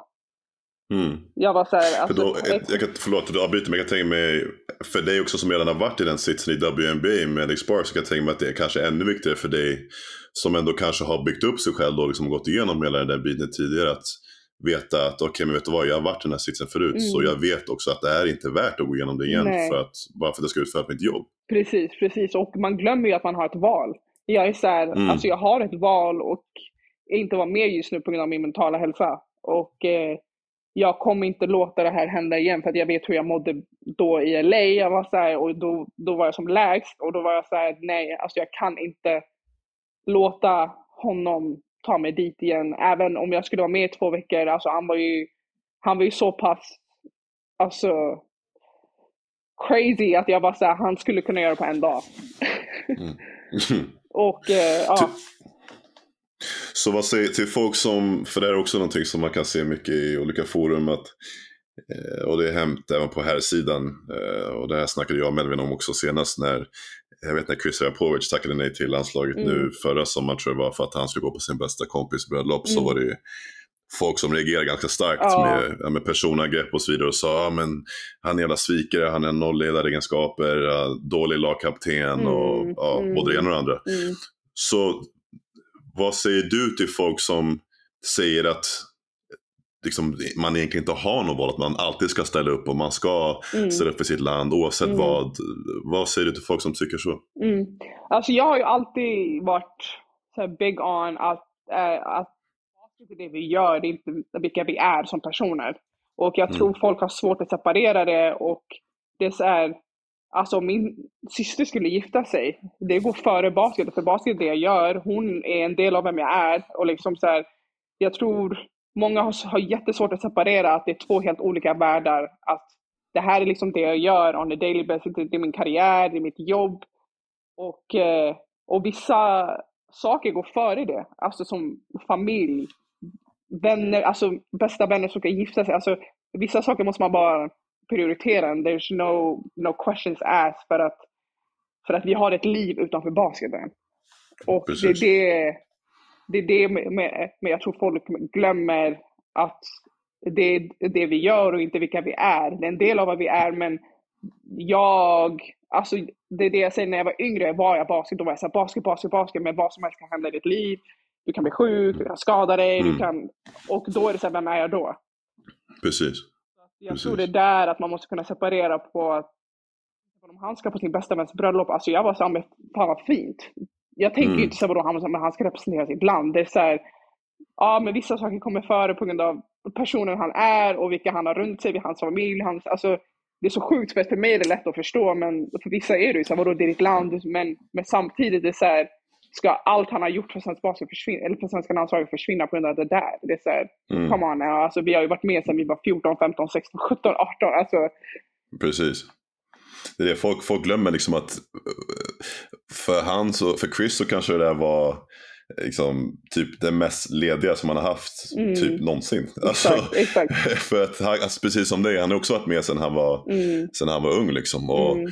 det, ledig tid blir väldigt, alltså, blir, man får ont om ledig tid och det blir extra viktigt liksom, att kunna se familj och vänner då när man väl har ledig tid. Mm, um, men det är så sjukt liksom, hur, hur folk reagerar så starkt och tyvärr så är det ofta så många av de som reagerar är folk som kanske aldrig satt en fot på planen. Alltså eller ens vet vad det handlar om överhuvudtaget. Utan de bara sitter som så outsiders och ska ha massa åsikter. Liksom. Nej, men det, det, är den världen vi lever i tyvärr ja. på gott och ont.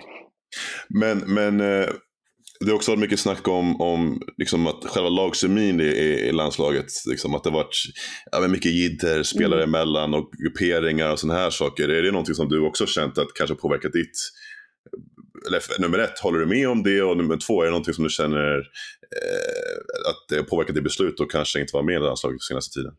Eh, alltså, mitt beslut var ju alltså, enbart på grund av honom för att det var så illa. Men eh, för att det här med, med grupperingar och lagstämningen, obviously så, så har det inte varit på topp. Men det, det, det är ju något man kan, alltså man kan typ brösta om man är där för bara lira basket. Och eh, sånt kan jag göra, men mitt beslut var ju på grund av honom. Men ja, alltså lagkemin har ju inte varit det bästa och eh, det har ju för att, eh, för jag har ju känslan kvar från så här, U20, U18, U16, alltså det var ju de bästa åren liksom. Skitroligt, man mm. längtade. Och så här, jag längtar till landslagsläget, jag längtar till EM, jag längtar till turneringen i Frankrike.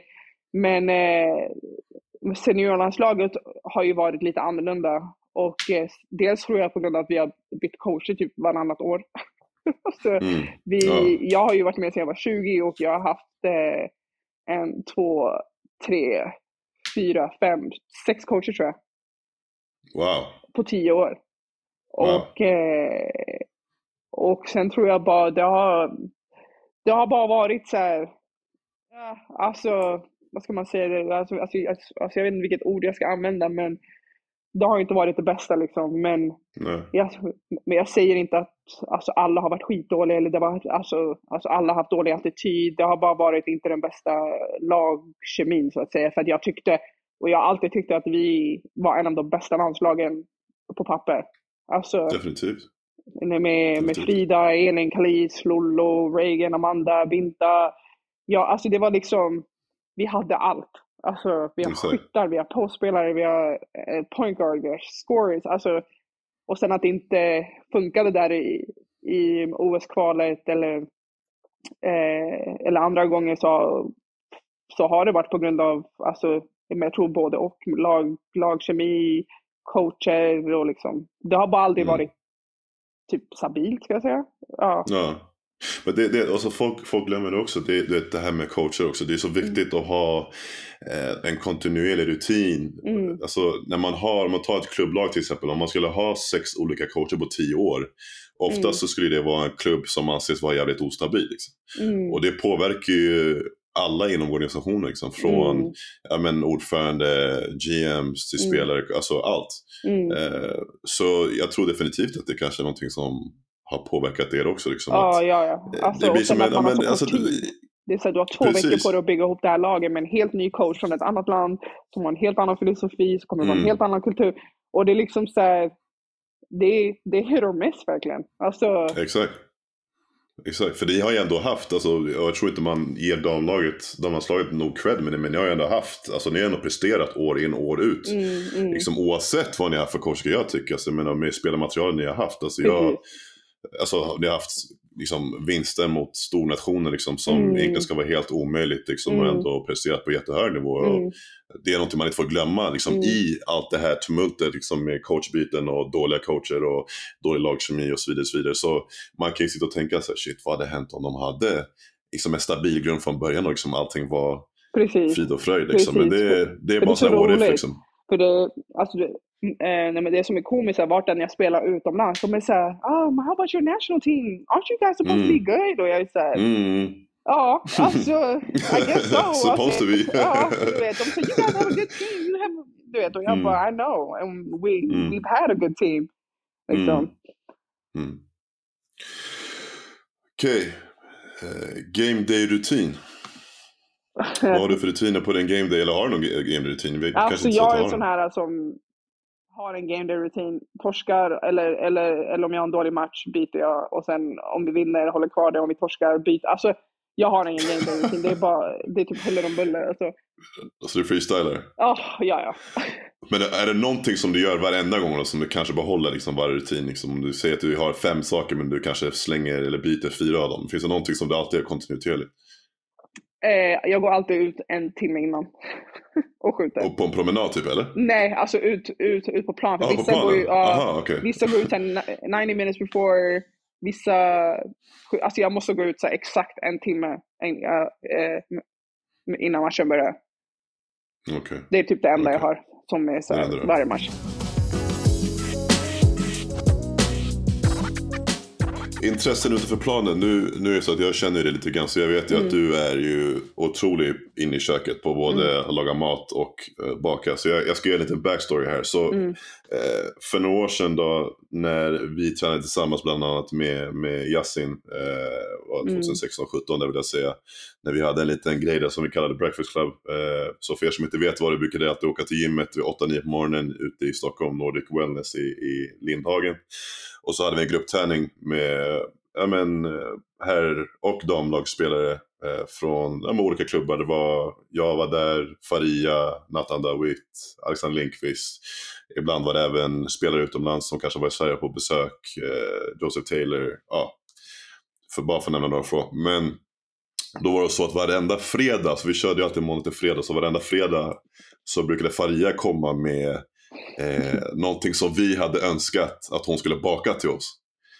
Eh, och då vet jag att det var en fredag som hon hade gjort eh, kanelbullar fast med sån här glasyr på som man gör typ i USA, sån här riktigt alltså feta kanelbullar. Mm.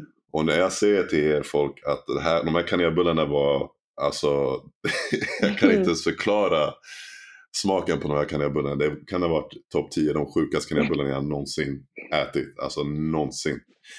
Så när jag säger till er att Faria hade lätt kunnat sluta på basket idag och öppna en egen restaurang eller café, alltså göra en kokbok utan tvekan. För hon var väldigt aktiv förut med att lägga upp, hon har slutat med det nu, men hon var väldigt aktiv förut med att lägga upp på sin story och även på sin profil när hon lagade mat. Och det var alltså bilder som man kan se i kokböcker. Alltså det var, jag brukar skämta med ibland och säga att hon brukar liksom geometriskt typ mäta exakt hur många spagettinudlar hon ska lägga upp på tallriken så ska bilden en spiral typ. Alltså det ser ut som geometri, Mm. det är helt sjukt.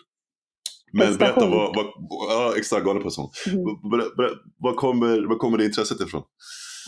Alltså, intresset kom ju från att jag, jag var i Turkiet eh, det året, det var när jag var i Galatasaray och jag hade jätteont i kroppen och grejer och min återhämtning var sämst och då tänkte jag så här, okej, men nu ska jag ändra min kost. Och eh, började läsa på och jag var så här, okej, men jag ska sluta äta kyckling, kött och allt sånt. Så att jag började ju, då var jag ju tvungen att börja lära mig att laga mat. På grund av att jag är i Turkiet och det finns inte så många veganska alternativ där och liksom Mm. veganska restauranger. Så att jag började ju lära mig laga mat och det tyckte jag var skitkul. Och så att, eh, och jag har alltid varit bra på att baka dock. Men med Mm. mat så började jag liksom bör- laga mat varje dag. Olika grejer, var inne på Instagram och bara, "Ah, men jag vill göra det här. Och sen och så var det så roligt att jag var såhär, men jag vill att det ska se bra ut på bild också. Så Mm. då började jag ju såhär, ja men all about the presentation och liksom börja torka bort på, på tallriken och det här var så efter en träning jag, jag skulle äta själv. Ja men du vet det var såhär, det var så satisfying att kolla på liksom. Så här, ja men shit det här är skitfint. Så att eh, efter det började jag ju liksom, jag var ju obsess med att laga mat och började laga mat till andra. Bjöd hem lagkamrater, ja men det var typ såhär nyår så så var det en tjej i mitt lag som sa, ah, men vad ska vi göra på nu? Jag bara, men, ja, men jag kan laga värsta maten och sen så kan vi komma hit och ja, fira nyår. Och då var det Mm. alltså, värsta presentationen och de bara, men oh my god, jag bara, jag kan ju vara lite extra ibland men det, Ja, det är någonting med när det ser bra ut. Alltså, det, Ja men det är klart, alltså, det går ju hand i hand. Det ska ju. Ja. Så ser det bra ut så vill man se mer aptitligt ut. Man vill äta det liksom. Ja, exakt. Så det var ju där det började med att jag var tvungen att börja lära mig laga mat och sen så, så därifrån så, så ökade intresset. Men bakning har jag alltid varit bra på. Alltid, alltså sedan jag var barn. Men det är sjukt för det känns som att du är här en person som, så här, om jag säger så här, okej men, eh, fan jag är fett sugen på, eh, ja, säg typ fried chicken eller bara någonting. Mm. Då är det som att du kan vara så här, ah men jag har ett recept på det som är fett nice, så jag kan göra det. Förstår du? Ja, Alltså, du har, ja, det är som att ja. allting sitter i din da- databas uppe i Ja, hjärnan. ja. Typ, som att du har allting i din ryggrad. Det är det som jag tycker är sjukt. Som att du inte ens har så här, du måste inte kolla upp recept utan du bara har det. Ja, det är sjukt för att jag är alltid sådär om, om jag har folk över, jag är såhär, ah, men vad är ni sugna på att äta för mat? Så här, och de bara, jag vet inte, ja men, ja, men då säger jag ofta så här, ja men välj något protein. Och om de bara, ja men räkor, ja men då är jag såhär, alright, say less. Då är jag såhär, ja Ja, men. det, där, med, det där är sjukt alltså. Det där är sjukt Ja, alltså. ja. Och det, och då snackar vi inte så här, okej men jag, jag typ kokar räkor och lägger på mackan med typ eh, skagen. Utan vi snackar, du gör värsta, alltså så här typ stekta räkor eller friterade räkor med typ nudlar från Taiwan. Alltså sån här, Ja, man, ja, man bro, what the hell? Ja, men jag vill ju vara så extra som möjligt, vilket är sjukt. Men, men det, jag vet inte, jag har någon obsession med mat och laga mat till folk. Jag, kan, alltså jag äter inte kyckling själv, men jag är så här, men det är lugnt. Men, alltså, men jag kan köpa kyckling och sen så lagar jag kyckling, att du vet. Mm. och du, förutom matlagning och bakning så sysslar du även lite grann med lite modellande vid sidan om. Du är en Nike-athlete. Ja. Hey, let's, let's call it what it is now, okay? Du, du sysslar lite med, med eh, du är Nike-modell bland annat. Eh, en av få i Sverige, som, framförallt basket-Sverige som är det. Mm. Eh, du jag har ju även jobbat lite grann med Stadium, nu senast gjorde jag en kampanj för Rain, Body Mm. Fuel. Eh, Var kommer det ifrån? Vad, hur kommer det sig att du liksom tycker att det är bekvämt att stå framför kameran? För du är en, annars en Mm. väldigt Ah, alltså introvert och reserverad person. jag tycker inte att det är bekvämt att stå bakom kameran, men eh, det är som att jag har någonting i mitt huvud som är så här, "All right, jag, eh, jag måste göra det här. Och, eh, men alltså med intresset kommer ju från sport, obviously, att jag bara så, ah, men jag hade lätt kunnat hålla på med Nike liksom. Men sen kommer det ju saker med det också, så, ah, men du måste fota här, du måste vara där, du måste vara där. Och då tänkte jag först, ja men det är basket så det är lätt. Men så fort man tar ut en boll ur bilden när jag ska fotas, alltså det är som att jag blir en helt annan människa. Då är jag såhär, oh shit vad jag är nu.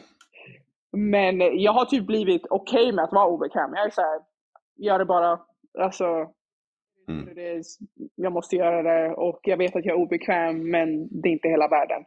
Och eh, jag tror jag har hittat ett sätt på att vara bara säga, alright, det här är okej. V- Vad är det värsta som kan hända? Att jag inte blir bra på bilden, men whatever. Liksom.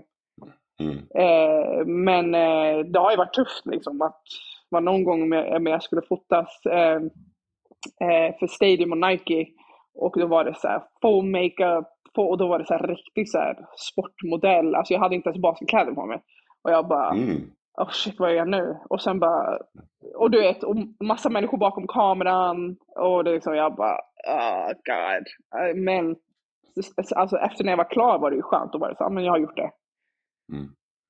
Det låter som att du typ går in i kanske någon alter ego när du är framför kameran. Så Ja. Som att du blir som en annan person typ bara för att du ska ta dig igenom det. Kan Ja, det stämma? eller? exakt. exakt. Ja, jag fattar. Du har även också, du är också en person som, eh, liksom, jag ska inte säga att du är aktivist, men du gillar ändå liksom att, att ja, men ta upp och debattera vissa saker som du känner att du liksom står för. Liksom, Mm. och, Eh, jag vet att för några år sedan så var du eh, väldigt aktiv med att debattera slöja inom idrotten. Mm. Mm. För det var ju vissa som tyckte då att det var någonting som ja, man skulle förbjuda. Liksom, och, och för dig var det väldigt personligt för du inte identifierar dig själv som muslim även fast du Mm. inte har på dig Mm. slöjan. Mm. Eh, vilket är helt normalt by the way. Mm. Mm. Eh, men vad tycker du, jag vet att nu den debatten inte är lika aktuell idag, men vad var Mm. det som fick dig att liksom, gå ut och vara med i den debatten då? Nej men det var ju för att, alltså ett, jag är muslim själv och tänk om jag hade valt att bära sjal. Hade jag Mm. inte fått spela då? Liksom. Det var det, det, var det som, som jag tänkte också mycket på för att jag var så här, alltså jag föräldrar är båda vä- väldigt religiösa, min mamma bär sjal, min syster bär sjal och då var jag så här, tänk om jag hade burit sjal, hade jag inte fått spela med landslaget då? Men hade jag inte Just det. fått spela i damligan hade jag inte fått vara den jag är. Liksom. Och eh, det var det som jag var, så här, jag var typ lite chockad över det. För jag var så här, det, det finns ju en chans till, eller det kanske fanns en chans att jag skulle bära sjal. Liksom, att jag valde att bära sjal. För att eh, eh, jag är ju, jag var ju born and raised med min mamma som har burit sjal. Jag, alltså hela religionen har alltid varit runt mig, inom mig. Liksom. Så jag var bara så här, tänk om jag hade valt att bära sjal. Ja, men låt oss säga idag eller för tio år sedan. Eh, vad hade hänt Mm. då? Och Mm. det var ju, ja, men tänk om jag hade en lilla syster som bär sjal och vill spela basket, så, alltså, alltså, så som jag gör. Det var det som fick mig att bli så här, gud vad sjukt, för jag hade kunnat varit i den sitsen som, då var det en tjej som hade liksom blivit eh, nekad till att få spela i, eh, tror det var damettan eller, ja. Och eh, då var jag här, men tänk om det hade varit min lilla syster eller min kusin eller som har sett mig spela basket och nu får de inte spela på eh, alltså en högre nivå på grund av att de bär en sjal. Liksom. Jag tror det var där Mm. det blev väldigt extra alltså, touchy för mig. Att, jag, Mm. att det hade kunnat vara jag. Liksom. Mm, mm.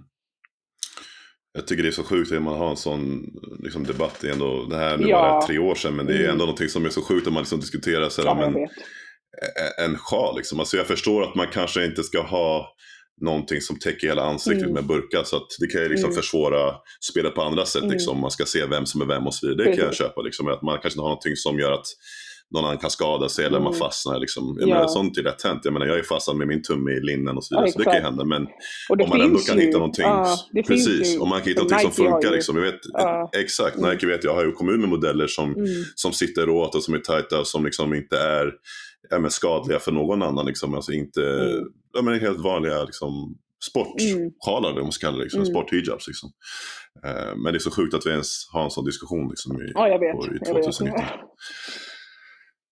2019. Eh, Utfaulad är ju en, en sida på Instagram eh, där man snackar om eh, maktmissbruken och strukturella problemen som fanns, eller som finns inom, Mm. inom svensk basket. Mm. Eh, den kom ju ut för, vad det, kom ut i samband med metoo vill jag väl säga. Så Ja. det är väl en sju, åtta år sedan. Ja. Och det finns ju, för er som inte vet det, så gå in på Instagram och kolla på utfallet. Det finns ju vissa grejer som är ganska eh, grova grejer som skrivs här. Liksom. Och där är alltså saker som folk har sagt. Eh, framförallt coacher, Mm. eh, även vissa ordförande och allt vad det nu är. Spelare till spelare och så vidare. Och så vidare. Eh, du som, som eh, minoritet, Mm. kvinna, eh, kommit upp i en väldigt machokultur inom idrotten. Liksom. Hur känner du att du har varit med om någonting som, som de skriver här om utfall, liksom, om det gäller maktmissbruk, eh, här manliga coachen som kanske har pratat med det på ett sätt som Mm. är lite Eh, ja, men lite äckligt liksom, eller rasism eller sådana här Mm. saker. Är det någonting som du har varit med om när du kom upp genom det svenska systemet? Ehm, jo, jag tror jag har pratat om det här någon gång. Jag kommer inte ihåg. Eh, det var ju Table Talk där med, med Danny som hade hand om det i skrev- Whatever. Men, Just eh, och det är så sjukt för att jag har ju haft turen, vilket är hemskt att säga, att när jag var med i landslaget U16, U18, U20, då var vi ju alltså fler än vita så att säga. Mm. Så där fick vi Mm. liksom inte riktigt uppleva rasism. För det var ju så här, vi var liksom fler än Majoriteten. Vad, exakt. Mm. Så det är det. Och sen även när jag spelade i Fryshuset upplevde inte rasism överhuvudtaget på grund av vi var majoriteten. Och, Mm. och jag tror att var där, när, alltså när jag får höra vissa andras upplevelser och sånt, jag är såhär, damn, jag hade verkligen tur. Och Mm. jag hade, alltså alla, alla runt omkring mig i laget, eh, coacherna jag hade då, Sara och Herdan, de var ju hur bra som helst mot oss alla. Eh, och, eh, men jag hade ju Kristina som du känner och liksom, Just det. jag tror på grund av att vart jag spelade och när jag var med i landslaget så var det typ halva laget från Frysen var ju, var ju landslaget typ. Och det var Mm. också en bekvämlighet att jag hade mina nära där och så var det ju Binta, Sally, liksom, vi var i majoriteten. Eh, men en grej som sticker ut från U16 var när vi skulle åka till Estland. Det var ju den här Baltic Sea Cup som man, som man hade under jul. Eh, och jag är ju muslim, jag äter ju inte gris. Eh, så Mm. Eh, då kommer jag ihåg att coachen var så här, för det fanns ingenting för mig. Jag var så här, det, det fanns bara potatis och sen fanns det så här fläsk och jag var så här, "Jaha, eh, vad ska jag göra nu? Och han var så här, ah, men då får du väl äta potatis då efter, eh, eftersom du inte äter fläsk. Och jag bara, och då är man ju 16. Mm. Och då, jag antar att jag var så här, ah, okej, alltså. Men om, man, om Mm. det hade hänt nu, jag hade bara, ursäkta mig, ska inte, alltså du vet. Ska inte Mm. du hjälpa till? Du vet att jag är muslim, du vet. Alltså, så att det är typ det enda som eh, typ sticker ut från när jag var yngre, som, som, alltså, som jag minns. Eh, som var så här, damn, och då kände jag mig lite utanför. Mm. Eh, på grund av att han sket fullständigt i att jag var muslim och inte äter fläsk. Utan det var den här, ah, men du gör som du vill. Som Mm. 16-åring. Mm. Eh, men annars så, alltså jag har inte upplevt någon rasism i mina ungdomsår i svensk basket, eh, eller Mm. Fryshuset och med landslaget. Och Mm. eh, alltså då måste jag säga på grund av att vi var majoriteten. Alltså, Mm. Mm. Kvinnor inom idrott. Jag vet att eh, först och främst vill jag till Lockroom-podden som drivs av Ellen Nyström och Mm. Julia Edbom. De gör ett Mm. jättebra jobb eh, Mm. med att diskutera saker som är aktuella för kvinnor inom idrotten och hur man kan marknadsföra kvin- eh, kvinnor inom idrott och så vidare bättre. mm, Jag vet att det, det här är ett globalt problem såklart. Du, vet, som att, du nämnde ju tidigare att man tjänar inte så mycket pengar i WNBA och så vidare. Men jag vet att de har blivit bättre på det nu och, och gett eh, vissa rättigheter Mm. eh, till spelarna i WNBA. Eh, jag tror att bland annat har man beviljat att man får mammaledighet Mm. numera och så vidare.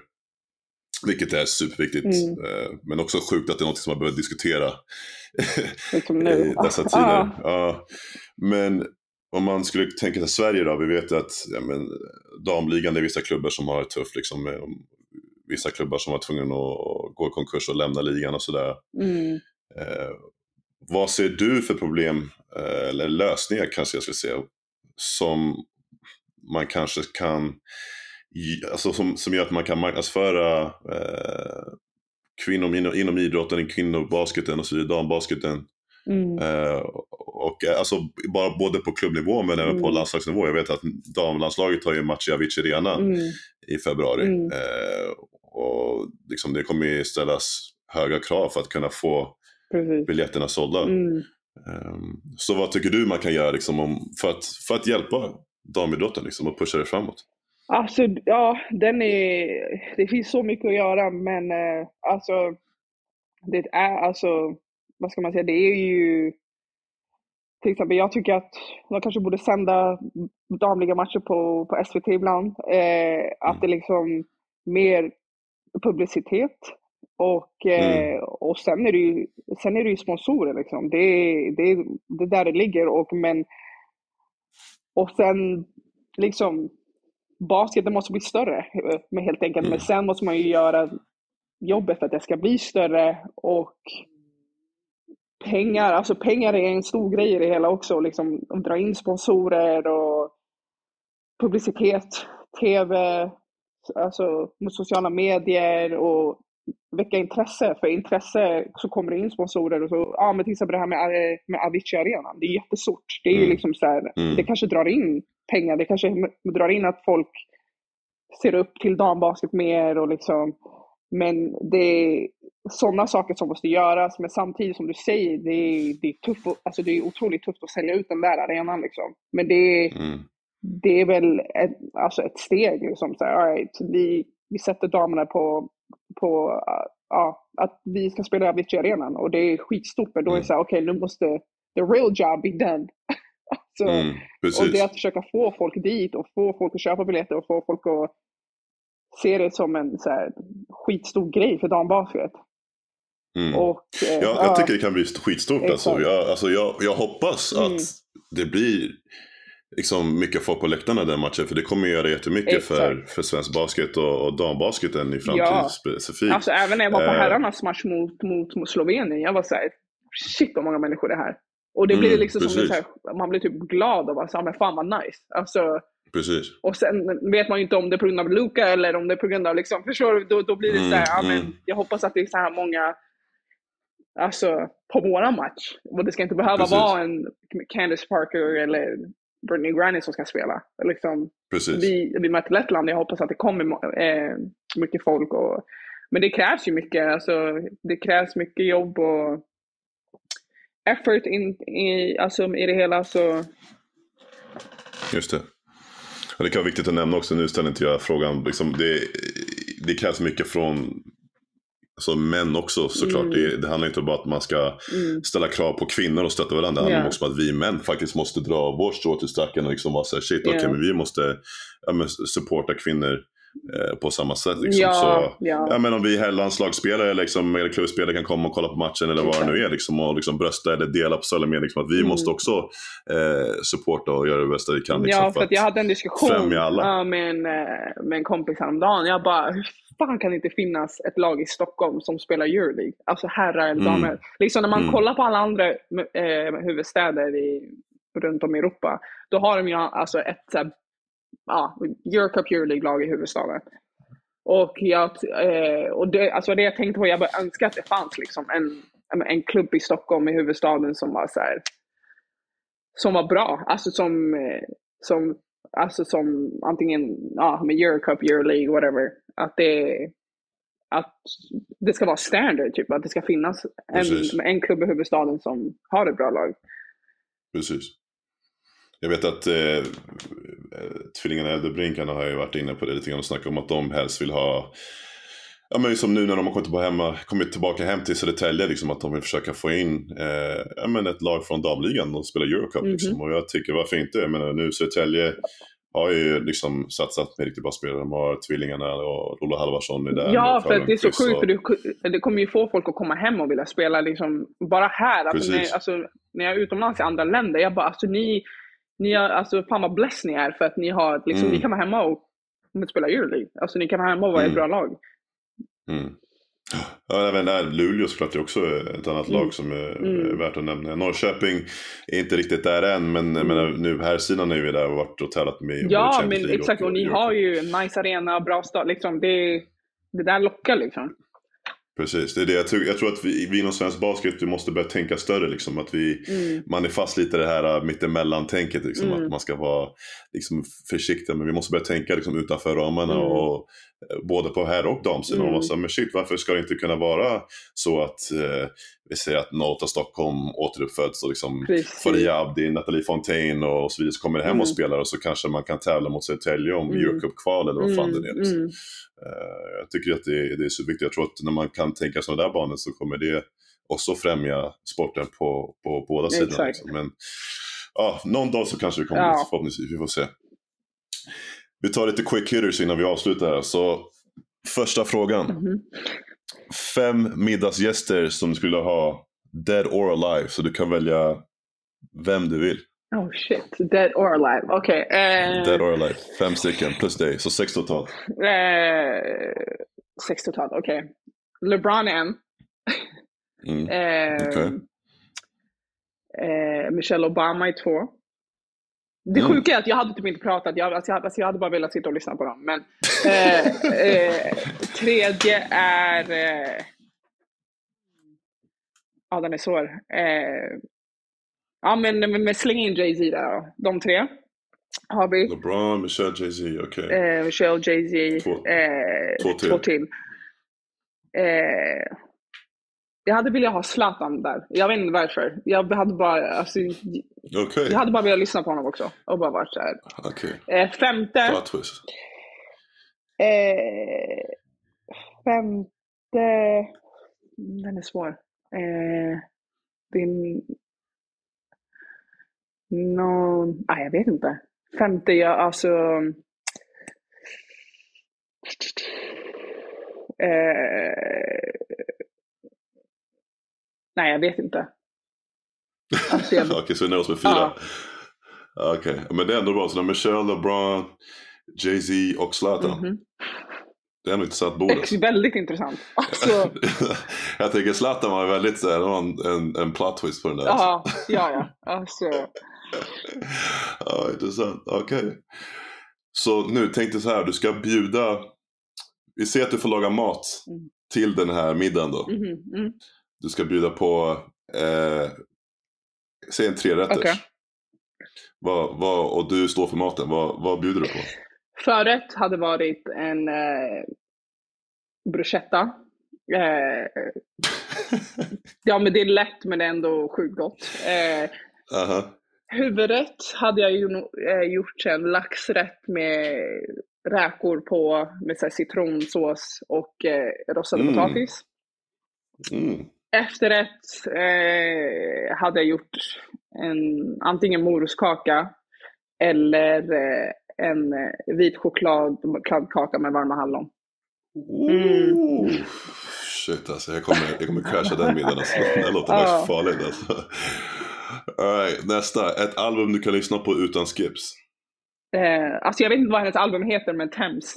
Alltså, Ja, hennes senaste med eller? eh, ja, ja, ja, hennes senaste.